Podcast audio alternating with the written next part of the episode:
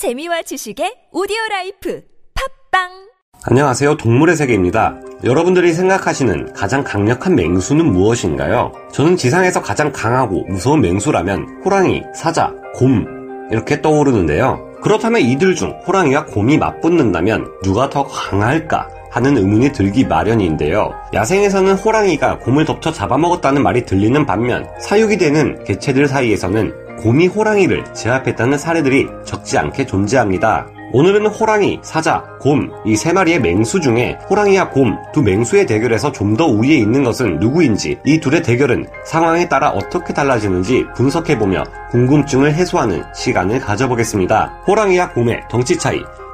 호랑이와 곰은 지상에서 맹수들 중 가장 크고 강력한 동물입니다.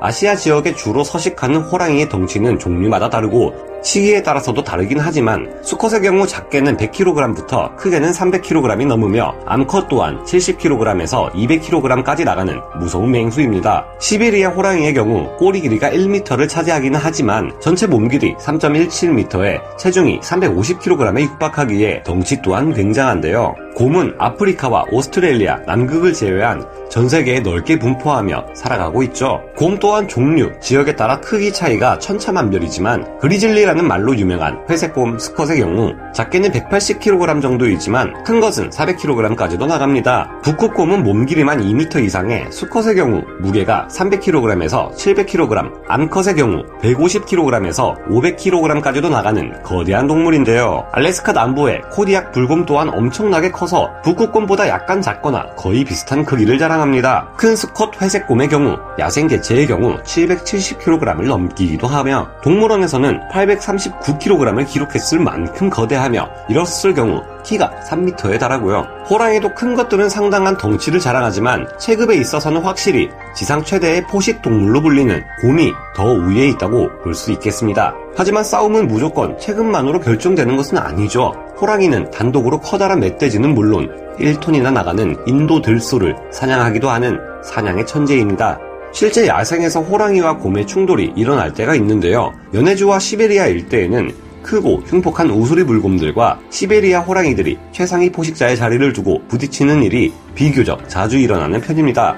우수리 불곰은 수컷의 경우 몸길이 1.5m에서 1.8m에 200kg에서 370kg의 덩치를 가지고 있는데 최대급 개체의 경우 몸길이가 2.3m에 달하기도 합니다. 암컷의 경우도 100kg에서 250kg까지 나가는 만큼 덩치에서는 우수리 불곰이 절대 시베리아 호랑이에게 밀리지 않습니다. 실제 호랑이와 곰의 대결 기록 그렇다면 실제로 호랑이와 곰이 맞붙을 경우 어떻게 되는지 살펴봐야겠는데요. 오래전 기록이긴 하지만 1898년 4월 19일 벵골 호랑이가 우리를 탈출한 흑곰을 제압한 적이 있습니다. 그리고 1907년 12월 6일 벵골 호랑이가 북극곰을 쓰러뜨린 기록이 있는데요. 하지만 곰이 호랑이를 쓰러뜨린 기록도 만만치 않습니다. 1942년 12월 13일의 기사를 보면 클라이브 베티 동물원에서 수컷 벵골 호랑이 프린스와 곰이 맹렬한 싸움을 벌였다고 합니다. 그 결과 벵골 호랑이인 프린스가 숨을 거두고 말았다고 하는데요. 이 벵골 호랑이는 136kg 정도의 비교적 작은 수컷이었다고 하는데 상대였던 곰은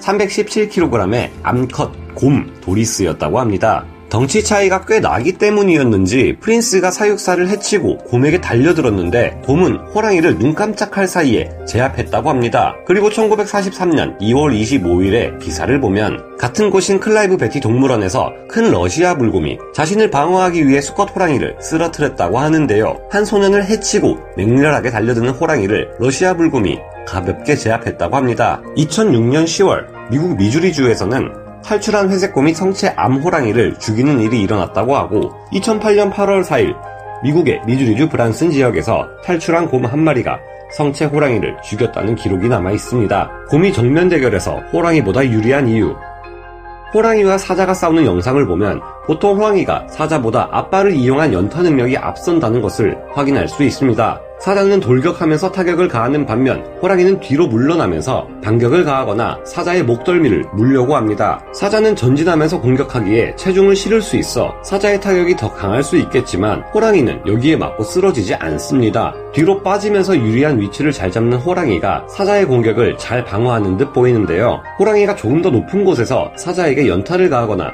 물 수 있는 기회가 많은 반면 사자 쪽에서는 호랑이의 아래쪽에서 가슴 부위나 목 부위를 물려고 해도 호랑이가 자꾸 뒤로 빠져버리니 싸움이 불리하게 흐릅니다. 호랑이가 사자를 눕힌 상태에서 물고 있을 때가 많지만 사자도 이를 떨쳐내고 일어날 때가 많으니 초반에는 호랑이가 유리하지만 달라질 수 있어 보이죠. 어쨌든 여기서 알 수 있는 건 호랑이는 뒤로 빠지면서 반격할 수 있고 빠른 연타 공격이 가능해 방어 능력이 뛰어나다는 것입니다. 하지만 이런 것이 곰에게도 통할까요? 곰과의 대결에서도 호랑이는 뒤로 빠지면서 앞발로 방어를 하는 것을 볼 수 있습니다. 하지만 곰은 사자와 달리 지치거나 자빠지지 않고 체구가 커서 호랑이가 유리한 위치를 잡고 방어하기가 힘들어 보이는데요. 호랑이의 반격은 뒤로 빠지면서 연타를 가하는 것이기에 체중이 덜 실리고 타격력이 약해진다는 단점이 있습니다. 이런 반격이 사자에게는 통할지 모르나 힘과 체급으로 밀고 들어오는 곰에게는 잘 먹히지 않는 것으로 보이는데요. 이 대결에서 시간이 지나자 갈수록 호랑이는 힘이 빠졌고 결국 도망가다